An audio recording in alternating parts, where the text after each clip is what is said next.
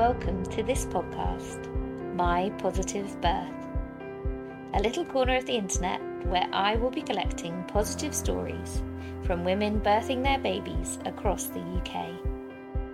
My name is Lisa. I'm a doula in southwest London. I have three children and two positive birth stories. I truly believe that we can all learn so much by listening to the positive stories of women and families who have gone before us. What their birth experience was like, what they did, how they felt, how they feel now, a few months or even years later. So come and surround yourself with positive birth stories, told in women's own words. And I hope you'll find a village here to calm you, but also to inspire you and give you confidence in birth. All women and babies deserve a positive birth experience. So let's get cracking on today's episode. Hello, it's Lisa here. And I thought I'd start the podcast off telling my own positive birth story. Usually I'll be interviewing other people, but I do have two positive birth stories to tell, and I'd love to tell you about my first one today. To know, to understand this story, um, I think it is important to know a little bit about my first birth. So, I was pregnant back in 2012. Mercifully smooth conception, really pretty healthy and smooth pregnancy. I had quite a lot of sickness in the beginning, but but absolutely nothing um, compared to some women. I was working. Um, I had two friends who were pregnant at the same time, so that was really exciting. Things were generally going well. Over the course of the pregnancy, um, I'd known absolutely nothing about birth prior to this pregnancy. So I'd started to get interested in it, and really my mentality is to date, to that date, was one of which, you know, I try hard at something and it will go well. So I will try hard at understanding birth and preparing for birth, and then everything will be fine. It was, I don't think I would have told you that that was my background narrative, um, but that's very much the way I approached things. I didn't, I went to antenatal classes, but they didn't talk a whole lot about the process of birth. I did buy a book on, um, it was called Natural Childbirth The Bradley Way. And actually, now looking back on it, parts of that book are really, really quite wacky. And um, they have a very sort of coached approach to um, the pushing stage of labour, which has just ended up being so different from my own experiences. But there was a really good description of um, how the baby sort of comes out. And as I read that, and as I looked into birth in the UK and what I might encounter in hospital, I started to think, you know, I think I'd really like to have my baby at home. And so we booked with the home birth team for our local area. And I got more and more into that idea. I got to about 34 weeks pregnant and there'd been glucose in my urine at a couple of my appointments. So the home birth midwife said, uh, probably means nothing at all, but let's just get you a glucose tolerance test. That's what it's called at the hospital, just to see if anything's going on. I went to that test. I literally had absolutely no thoughts in my head that I would come back as having any sort of illness. It just just wasn't even a thing. And you know, that reveals my privilege of my um, mercifully really healthy life to date. I just felt so well. Um, but I was absolutely astounded when that test did come back positive and I was diagnosed with gestational diabetes. And things from there on in in that pregnancy were were a bit of a whirlwind for me. Um, so I remember being really surprised about it to start with. I then suddenly was on this completely different pathway regarding my birth when I was planned. I don't remember the details, but to me, it felt like I was just kicked off the home birth team. I don't remember a conversation or, or a dialogue. Um, perhaps that's being unfair, but that's sort of my memory of it. I was having an appointment with a diabetes midwife. She was saying, Oh, you know, we're going to want to induce you soon. I was probably about 36 weeks by this stage. Um, and you know, I said, "Oh well, I, I, I don't really want that." Um, so she said, "Right, well, we'll book you in with the consultant." Um, so I thought, fine, I'll go and see the consultant. I had an absolutely, unfortunately, catastrophic appointment with that consultant where she put me under a lot of pressure to accept an induction. I can't actually remember if the induction would have been um, at 39 weeks or at 40 weeks, but neither of which were what I wanted. I'd always felt that I was going to go very overdue.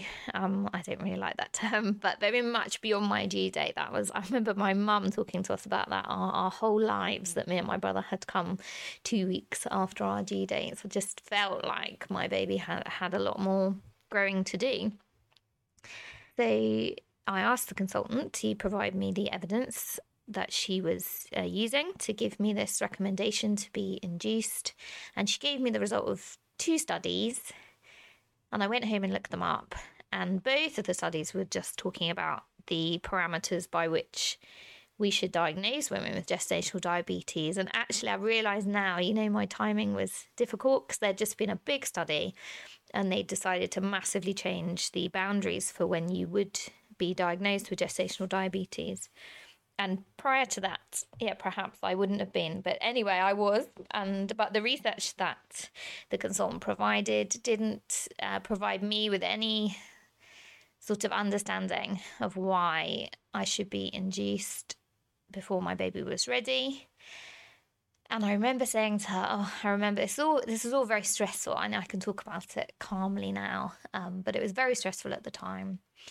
And I remember writing a letter to her about four o'clock in the morning. And I said, You know, you say you're worried about my baby getting stuck, but induction also carries an increased risk of that, which is called shoulder dystocia. And it's thankfully rare in all cases. Um, you know, it's, it's a small risk, but I said, you know, you are prioritizing one risk over another. Basically, I feel like it comes down to a judgment call and you've made your judgment call that I should be induced, but I am free to make mine, and I would rather wait for my baby to arrive. I should say that I had been easily able to control my diet. So my blood sugars were in the normal range very quickly, but obviously I was diagnosed a bit later on, so I don't know how they'd been for the rest of the pregnancy. Anyway, as this is not actually the birth hmm. story I'm meant to be talking about. Long story short, I changed hospitals. I was so upset by that appointment. Changed hospitals at 37 weeks pregnant. I met with the senior midwife at the new hospital and we came up with a plan that I would use the birth centre up to 42 weeks pregnant, which was actually slightly beyond when um, anyone was allowed to use the birth centre. And then, really, um, difficult for me at the time. I hadn't gone into labour by 42 weeks. I was extremely stressed by that point. Um, but I hadn't gone into labour. And so I did agree, agree to an induction. And for me, that wasn't a positive experience. Now, my mindset going into it was was very resigned and yes, so how much that contributed to I don't know, but my birth ended up um, I ended up needing pessary and then had my waters broken. Then I went on a hormone drip. And eventually, my son was born with the help of forceps. And I had um, quite a lot of blood loss afterwards, and also a third degree tear, which is which is a more severe tear that needs to be um, repaired in surgery. So we, you know, we had it. We had a rocky road, and it, and it was a rocky first year, of which I'm sure the birth contributed to. But I think also my personality being what it is, I just found the transition to motherhood really tough as well, and kind of so much needing to release and surrender and be in the moment, and hard to plan and control. All this goes really against my own personality. So it was a hard first year for me. So that was my first birth. That's the context to this story. So me and my husband started talking about having another baby. My husband's um, about 13 years older than me. So we thought, you know, if we want to have another baby, we don't want to have a big gap between them. But at the same time, this year has been the hardest year of my life. And, and how can I look after another baby? So my husband said as he was doing consultancy work at the time, you know, should we look into him taking six months off if we were to have another baby? So that was amazing to me. And that was really all I needed to encourage me that it would be a good idea to have another have another baby. We were really blessed. Um, we conceived her really quickly. So there's only um, there's just less than two years between them. So really yeah pretty soon after i started to feel myself again well my new self i very much believe that motherhood is a fundamental transition. So I, i'm not who, who i was before but i started to feel well. And pretty soon i was pregnant again. Now this time i had a bit of a, a bit of a list. If you um if you think from my previous story say I had the gestational diabetes to think about. I had the postpartum hemorrhage to think about. I had the third degree tear to think about. These are all things that um, would put me into a higher risk category according to the NHS. And I also had the fact that I hadn't actually gone into labour by 42 weeks. And part of my frustration with that was I pretty much knew when I conceived because my husband was travelling for work. Um, so, you know, the, the, I knew, I knew when I'd conceived. And when I went for my 12 week scan, my due date was moved forward by five days. And I, and I remember saying to them at the time, you know, I, did, I think that's probably not right and them saying, oh, it won't make any difference whatsoever.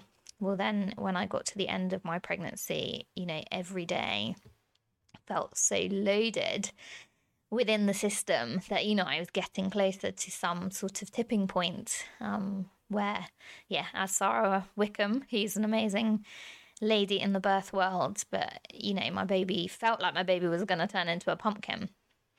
So I had all these things to think about this second time around.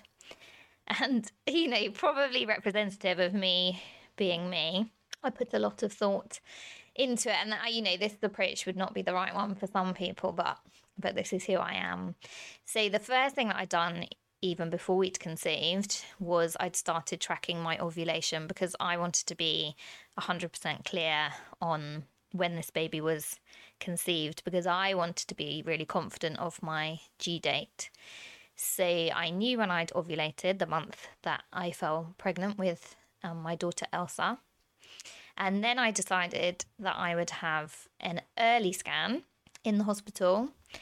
And hopefully, the due date they gave me from that would, would be close to the one that, that I thought was correct. And then I wouldn't go for the 12 week scan, which was when they'd previously changed my dates so much. For me, I decided that I wasn't going to have um, the screening for genetic disorders at 12 weeks. So that wasn't a factor for me that, that I decided not to have that scan. Um, so I went for a scan about eight or nine weeks. They did give me a due date, which I felt was, you know, fairly compatible with my ovulation tests. So due date, you know, due date tick, I felt like I at least had a reasonable due date in my notes. I also decided not to have any gestational diabetes testing done via the hospital. They would, at that point in time, I'm not sure if they still do, but they would have sent me for another glucose tolerance test. But I really, it, whether I'd wanted to be tested or not, or gone under the hospital for, for gestational diabetes, I never saw the point in having that test because I already had a way of monitoring my blood sugars at home, which was all set up in my first pregnancy. So I thought, well, I, you know, I'll just do that myself, which is which is all that the result of a positive glucose tolerance test would would tell me anyway. So I started to monitor my blood sugars at home. My blood sugars certainly would have been outside of the NHS ranges if I hadn't very carefully um, chosen my diet during my pregnancy. I still feel, I felt at the time, I think there's still a growing body of thought as to how normal insulin resistance is in pregnancy and um, whether, you know, I had a pathology, whether I had an illness or whether my body was just responding to pregnancy as as some women do but anyway reg- regardless of that i wanted to be absolutely sure this time that my baby wouldn't be having excess glucose during the pregnancy and therefore I could be really confident that my body wasn't going to make a baby that that wasn't going to fit out of my pelvis. So I monitored my own blood sugars and I did, you know, I needed to keep my diet very tight to keep within the ranges, but I but I did and I and I broadly did that for my whole for my whole pregnancy. So that was sort of the gestational diabetes tick. I the the postpartum hemorrhage. I had always felt that that was all caused by the the quite serious tear that I had. Um, there was no documentation relating to that, so it was just recorded as a hemorrhage, which which can be bleeding from the site of the placenta as well. Um, but I, in my mind, I felt comfortable that that was from the tear, and therefore, if I didn't tear like that again, I wouldn't need to worry too much about blood loss. So I declined an appointment with the consultant for that. And the tear itself, mercifully, had just felt it, always felt it had been healed really well, and that my physical recovery from the birth had, considering uh, what I'd been through, had had been really good. So again, I can't remember if that would have been the same consult. Probably would have been the same consultant appointment to discuss that as the hemorrhage one. So either way, they, those I declined, and I decided this time that I wanted to have. I wanted to have a home birth. You know, I felt I I'd kind of, you know, I'd done it. I'd done it reluctantly, really, the kind of systems way, particularly with the label that I had as a high risk woman, even though I, I didn't feel high risk and um, my gestational diabetes was completely controlled by the end of the pregnancy. But you know, this time I really didn't feel like a high risk woman. I knew my blood sugars were normal for the for the whole of the pregnancy. So I decided I wanted a home birth, and I remember ringing up the hospital to book this in. And I think that phone call was a little bit difficult. I feel like somebody said something. I don't know if my gestational diabetes came up or something, and, and somebody said something to me along the lines of, oh, you know, I'm not sure you're going to be allowed. And that was a bit of a trigger for me. And I felt just this visceral wobbliness. And that was the only time I really felt that with it with a health professional in in that pregnancy, although it will become clear why as I as I tell my story because I because I actually then got amazing support.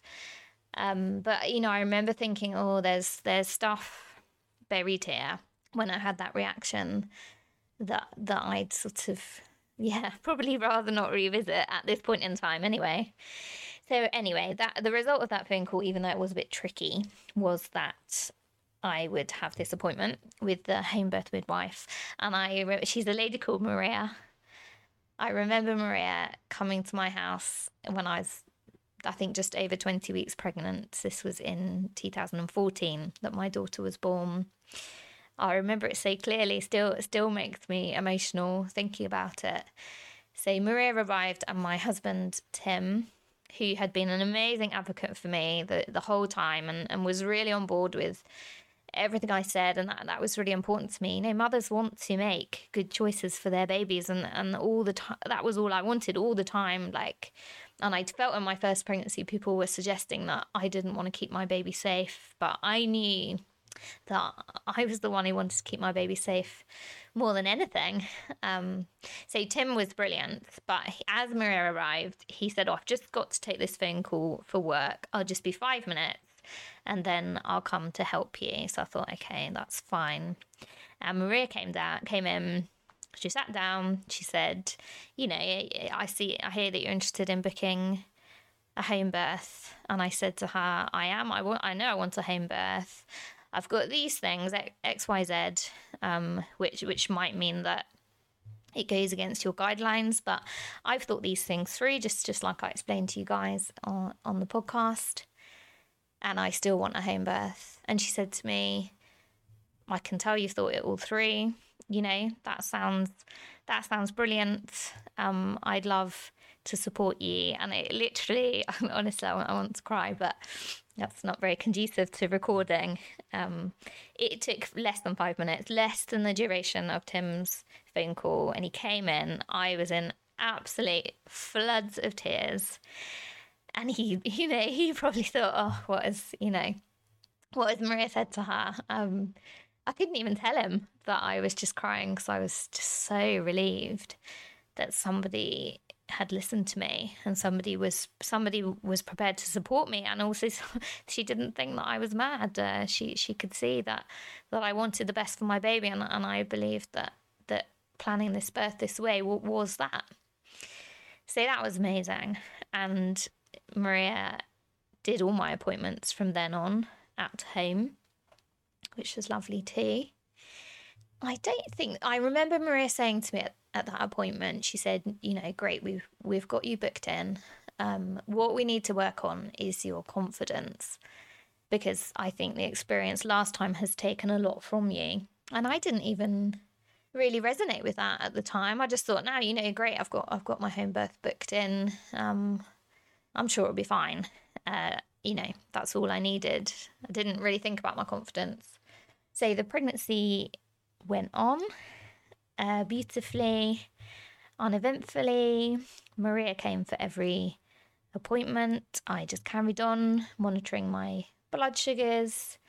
I did find that a bit of a drain because it felt like a bit of a test, and I had to test. Oh, I didn't have to, but I was testing my blood sugars four times a day but they were fine.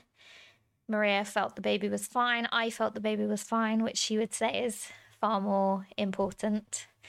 I got to my due date, had absolutely no expectation that the baby would would have arrived by then. Just again, felt very, very clear that my babies would like to take a little bit longer to appear in the world. In fact, I think I had my baby shower planned for a couple days after my due date. That's how confident I was that there would be no baby by then. And I was right. And I was fine. Um, I got to about 41 weeks and I was fine. And then every day then felt felt like it it started to feel quite long and I really started to lose well lose confidence uh, you know i was low on confidence and i just started to think maybe my body can't go into labor or, or maybe my body keeps hold of its babies too long or maybe I, I will need to be induced again. And i remember it must have been sunday sunday evening and i started to get very sort of mild cramps and I think I had a bit of a show when I went to the to the bathroom. I think I wondered if my waters had gone very gently, um, but I didn't really want to think about it. But these cramps, you know, I started to get a bit a bit excited, um, and I stayed up all night. I think. Uh, but very, very mild, very stop start. You know, no, nothing with any sort of pattern or any sort of intensity that was actually physically challenge, challenging me at all. Just mentally, I was at the end of my rope. Um, you know, is this? I think at that point, I, I, just don't even know what I was thinking, but I think I still wasn't thinking I was in labour because I remember Maria coming the next morning for a routine appointment. And I remember saying to her, Oh, Maria, you know, do you think I should go for a sweep? Which was something that I, I hadn't particularly planned to have in, in this in this pregnancy you know, do you think I should be induced? Should I be having extra monitoring? And I think, you know, Maria was looking at me and thinking, I'm pretty sure you're in labour, Lisa. But um, you know, she was she was really kind. I remember her just giving me some date. She was like, I think it was it was it was um Monday by now, and she was like, okay, let's say on Thursday. You know, if nothing's happened, you'll go to the hospital, and you know, Maria knew full well that there would be a baby by by Thursday. So I was still getting these cramps and I was so restless mentally and physically. I was just so restless. So I was like, okay, well, you know, I think this is it. This is labour. I had a few friends who'd had second babies by this point in time. And I thought, great, you know, they had just started contractions and they just ramped up. And then within a few hours, they'd had a baby. So if that's what you know if i'm in labor that's what will happen to me. And i remember shipping my little son who was just less than two off to his grandparents which is where he was going to go. It was it was this time of year that I'm recording this podcast now in June because Wimbledon tennis was on and I live in Wimbledon. And I remember spending that day bouncing on my ball walking up and down the stairs watching the tennis restless restless restless not really counting or thinking about anything, just thinking about the fact that what was this because it wasn't really going anywhere. And then I remember asking my husband to bring my son back. And I remember being embarrassed. It just seems ridiculous now, but I just remember thinking, this is so embarrassing. Like, I've told everyone that I'm in labour and nothing really is happening and I don't have a baby and now I've got to tell them that actually I'm not in labor and my son can come home. So he came back. I remember my husband putting him to bed. I was just all over the place. I remember making myself some cheese on toast and eating that. So that was probably about half past seven in the evening. I think if I got up and walked around, I would feel these cramps, but if I lay down, they would just go away altogether. So it got to about half past nine, and I was exhausted by this point in time. I just had a whole day of just pacing around, basically watching my body, waiting for something to happen. So, me and Tim, my husband, we decided that we would set up a bed for me downstairs, and that was what I wanted. I was, he didn't he didn't kick me out of our bedroom. Um, we'd set up a bed for me downstairs so I could just be restless, and hopefully he would get some sleep. And he texted Maria. We still got the text at about half past nine. He said, "You know, things have died down. We'll try and get some sleep." So she said, "Okay, that's great. You know, everything's fine." So I did sleep for a couple of hours because I was absolutely exhausted. And then just before 11 p.m., long, really intense contractions started to wake me up. I remember being so exhausted that I slept between them, and they were, according to the actual birth book that I'd read, you know, they were really quite far apart. I, I, I never timed anything. Um, but they were long enough apart that I could have a little sleep between them. But then they started to get a bit closer together. And I put the TENS machine on. And then I wake Tim up. This must have all happened quite quickly. So I waked him up at, at some point and I said, Oh, can you, you know, can you fill up the pool? It, it does feel like things have maybe moved on a bit. I, I still wasn't really convinced that I was in labour. I just thought, you know, I don't think I can do this. Uh, so this probably isn't this probably isn't labour. The other thing that was really important to me was in my first birth, there'd come a point where I'd gone up onto the ward and they'd started me on the oxytocin drip, and the consultant had said to me, you know, do you want to have an epidural at the same time as you have this drip? And because contractions on the drip can feel quite different to ones that the body that the body initiates. And I was like, no, I don't want an epidural. I, I just, I didn't want any of it. Like, how, how could I agree to anything? But once I had contractions stimulated by the drip, they were absolute agony to me. And there was a very clear point to me in my labour where I, where I broke mentally and I was suffering so much, and I was just screaming like a like a wounded animal. Um, and you know that's very personal to me and not the experience of everybody. But I just had this memory from my first labour of that that mental breaking point, and I and I felt like I never got back from that point. And so I, in this labour, I was just so determined not to break mentally. So I just kept telling myself, you've got ages to go. This might not even be labour. You know, just just keep going. Um, and then, so Tim was filling the pool, which I believe didn't go very well because there was some sort of issue with the with the hose. That he was very distracted. Suddenly, my body decided to show me that it really did know how to contract and I had, I think it was about 45 minutes, but this is only piecing it together from, you know, thinking about it afterwards. I think I had about 45 minutes of just pretty intense contractions with very little break. And I didn't know what to do with myself. Um, but equally, it felt very much within me. Never occurred to me that this was the time that I should call a midwife. Um, it never occurred to me. I had my TENS machine on, and I remember really appreciating that. And the boost button was sort of a permanent trigger. I remember accidentally, I must have had my phone right next to me, and I accidentally called one of my best friends and left her a voicemail of whilst I was contracting. And to this day, she assures me that she did not listen to it, but she might just be being very kind. So I wasn't, you know, I wasn't like, I was still around and I, you know I was able to notice that and, and hang up and think. I didn't really think much about it at the time. I was busy. I was busy but I wasn't suffering.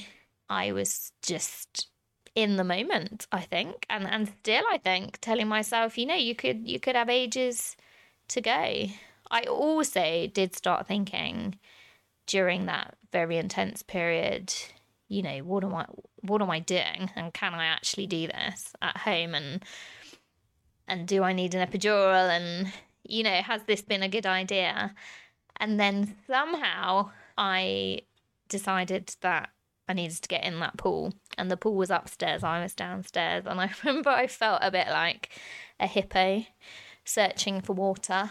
And I in my memory, but you know, sadly, there's no one around to confirm or deny this. I feel like I sort of strayed up the stairs, stripping off the very little I had on anyway as I went up. I must have ripped off the tens machine and I was like, yeah, I was like a hippie. I was getting in that water. I think Tim wanted to tell me that it still wasn't quite full up or it wasn't quite the right temperature, but there was no I had no interest in, in anything he had to say and I was in, and that was great. That felt really good to get in the water. And then I wasn't in there very long at all, and I and I don't know. Maybe I had one or two contractions, and then suddenly, and that you know this this makes me quite emotional as well. Suddenly, I had this contraction, and I had no idea what was happening to me, but I just felt like my body was vomiting in reverse. It was the most powerful, incredible feeling that I have ever felt in my life. And, you know, the physicality of my body at that point in time is just something that to this day astounds me. And I thought, well, I you know I think my I think my body is is is birthing this baby. Um, I was absolutely mentally uh, astounded and, and didn't really believe it. And Tim rang Maria.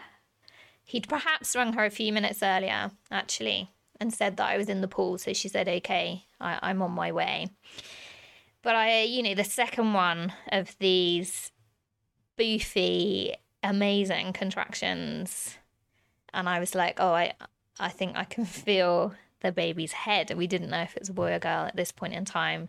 So he rang Maria back, and Maria was like, oh, I don't, I don't, I'm not going to make it. Um, you know, you've only rung me like two minutes ago.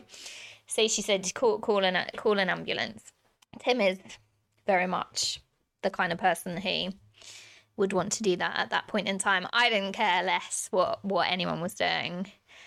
Um, I didn't feel scared. I don't remember feeling scared. I just remember being just totally in the moment. And I was shocked, but at the same time, oh, these contractions, I just had absolutely no doubt that my baby was going to be born. And, you know, when I think of myself lying on my back with those forceps in my first birth, and I think, you know, if we were worried about that baby getting stuck, not harnessing the power of these contractions just seems ridiculous. This, you know, if I could have harnessed that in my first birth, then I then I am in no doubt that that would have given my baby his best chance of of being birthed. Um, I wasn't thinking like that at the moment.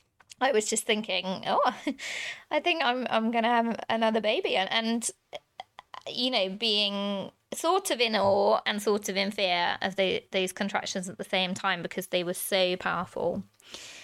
So I had another one, and and her head was burst, and I remember putting my hand down. another just uh, tearful moment. Putting my hand down and feeling my baby's head, and I felt her head spin in my hands, and this was something that I'd read about in this in this birth book about childbirth and I'd also read in that book, you know, that this is something that maybe doctors don't often see because because they don't see undisturbed physiological birth. So I felt her head spin when she was still in, you know, her body was still inside me, and I remember just thinking, this this is incredible. And then one more enormous contraction and she was she was born. Tim was like doing his own thing on the phone. So I remember that I sort of heard him, I heard the operator answer, and I heard him say, um, woman in labour, head emerging. And I've always teased him about that afterwards at this sort of momentous moment in our lives of his daughter being born. It wasn't like, oh, my wife's having our baby. Um, but he said that he very much feels that that was the most accurate way to get the information across, and accuracy and speed was what was needed at that moment. So Tim was on the phone to a lady called Lucy, and uh, you know they were fine. She was asking him questions. I was just in my own world, and I, you know, I just picked my baby up and seemed completely normal, and we just sat there staring at her, each other for for a little while. Um, I was still in the water, obviously. She was on my chest. She didn't she didn't cry. I remember she had one eye open and she was sort of looking around. She looked pink. She looked great. I wasn't worried about her at any point in time. And then she let out a little cry, which satisfied Lucy on the on the other end of the phone.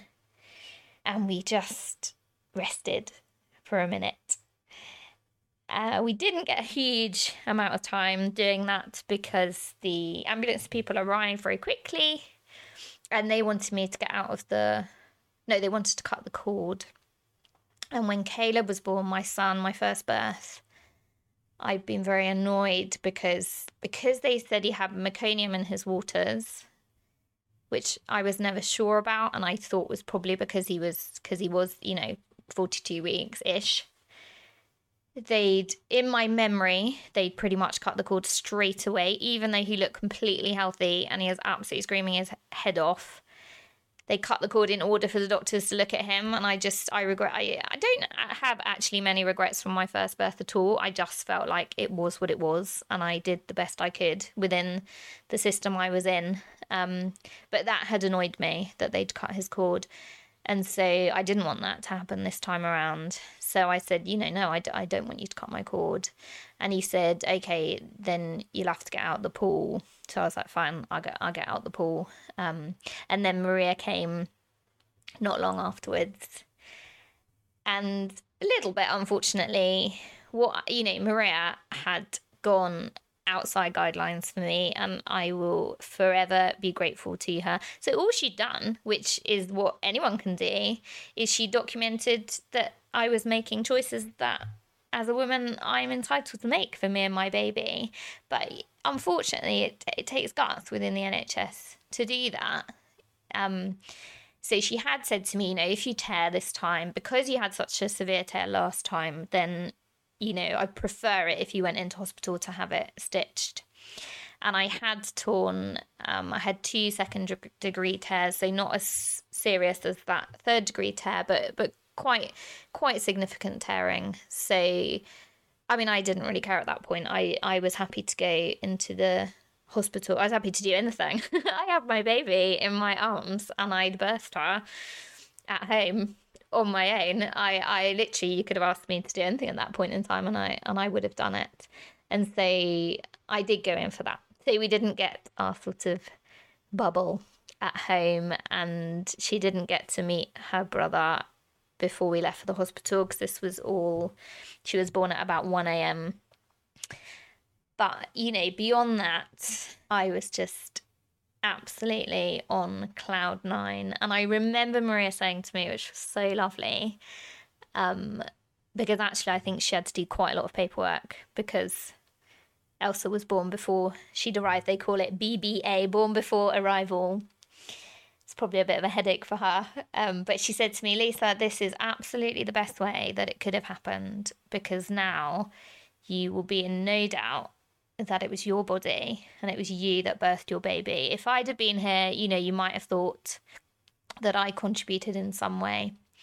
But now you can be absolutely sure that, that it was that it was all you. And that was so lovely and that has always stayed with me.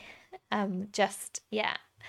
Absolutely incredible moment. To be honest, I was on a complete crazy high after he was after she was born. I couldn't believe how different I felt to my first birth, and actually I did far too much, and I didn't rest, and I was in John Lewis uh, picking wallpaper because we were moving house, obviously, as everyone does when they when they have a new baby.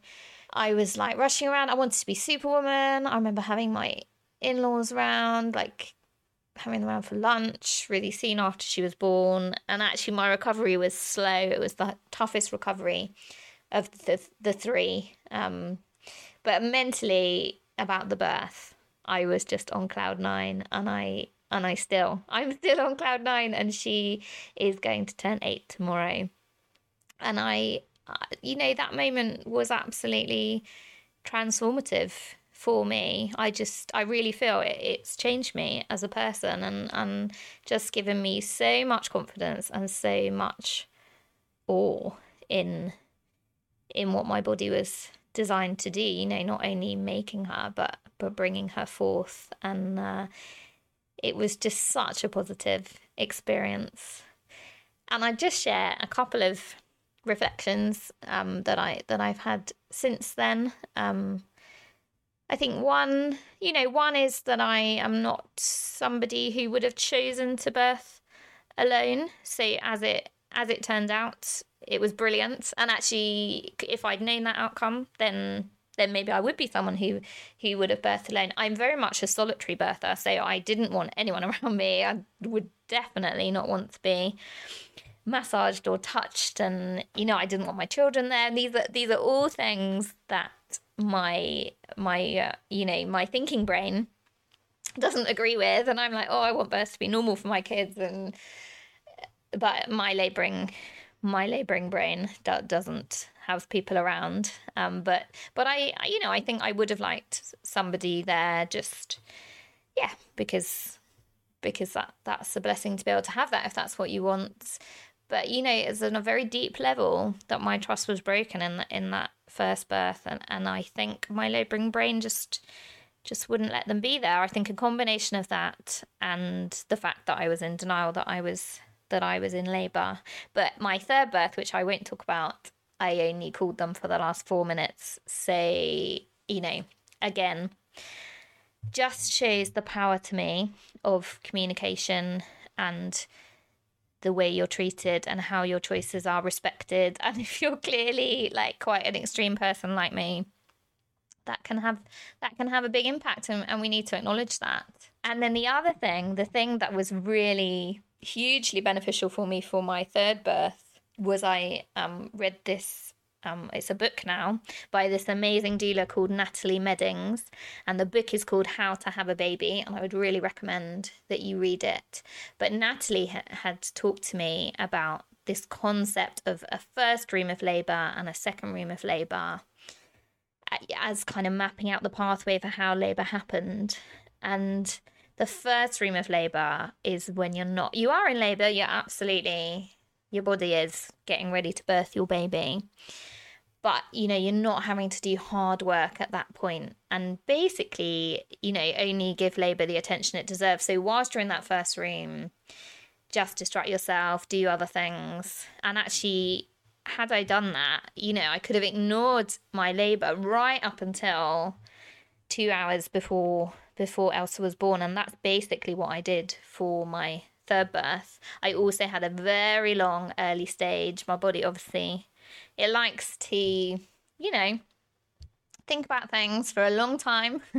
I've also heard Natalie say, you know, your body needs to release, it needs to accept that you're going to birth this baby and and if you're you know I'm quite a controlling person and I and I think my body needed a while to uh, for me to consent to that so you know the same thing happened with my third baby but I ignored it all and I only honed in when I had to. When I got into that second room, serious work of labour, absolutely no choice but to really focus on it.